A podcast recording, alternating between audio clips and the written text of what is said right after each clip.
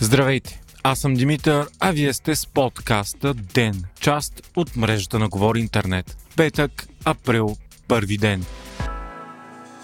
Считано от днес, извънредната епидемична обстановка в България официално се отменя. Така се слага край на почти всички мерки, наложени за борба срещу COVID-19 и животът на практика се връща към онова, което познавахме преди 2 години. От днес маските вече не са задължителни дори на закрито. Отпадат изискванията за спазване на физическа дистанция, дистанционна работа, без ограничения за броя на хора на едно място и се подновяват свижданията в болниците, както и изцяло присъствения учебен процес. От по-значимите мерки остават единствено изискванията за сертификат при влизане в България, както и задължителната карантина при заразените и техните контакти, съответно 10 и 7 дни. Ще продължат да се заплащат и допълнителните средства на медиците, работещи на първа линия.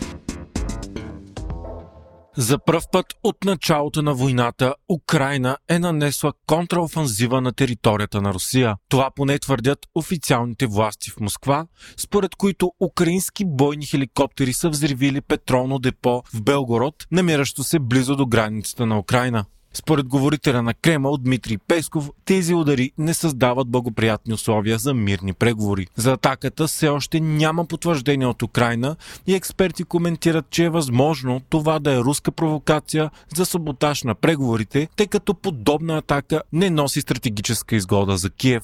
Украинските власти пък заявиха, че постигат успехи на фронта на своя територия. В момента те отблъскват руски сили североизточно и западно от столицата Киев. Според властите, украинските бойци постигат и успехи в района на град Херсон, най-голямото населено място, превзето от Русия. От днес влиза в сила и декрета на Владимир Путин, според който всички плащания за газ от неприятелски държави трябва да бъдат в рубли. Ако това не се случи, Москва може да прекрати договорите за доставка на газ в Европа, но от май месец. Тази стъпка бе наречена от САЩ и държавите в Европейския съюз като напълно неприемливо искане, което няма начин да бъде изпълнено. Франция и Германия обявиха, че се готвят за сценарии за пълно спиране на руския газ, което със сигурност би вкарало континента в тотална енергийна криза. Пострадалата икономика на Русия обаче също ще понесе много тежък удар, тъй като газта в момента е един от основните и приходи. Според повечето анализатори обаче, ефект от заканите на Путин няма да има и стъпката се използва единствено за вътрешно руски цели. Декрета постановява, че на европейските купувачи все пак ще бъде позволено да плащат за газ в евро и долари, но сумите ще бъдат превалутирани в рубли преди да стигнат до Русия. Това ще прави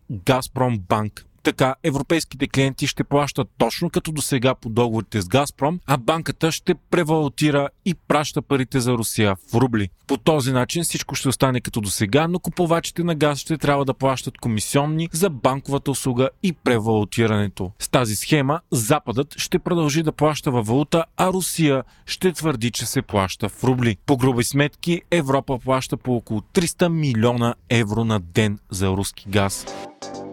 Специализираната прокуратура разследва дейността на 2 души от Данс и 1 работил в неназовано министерство, заподозрени за шпионаж в полза на Русия. Към момента обаче няма задържани. Те са били служители на средно до високо ръководно ниво. Според прокуратурата, 3-мата са предавали чувствителна информация дистанционно към Русия. Вчера пък премиерът Кирил Петков заяви, че руски агенти са работили специално срещу разбирателството между България и Северна Македония.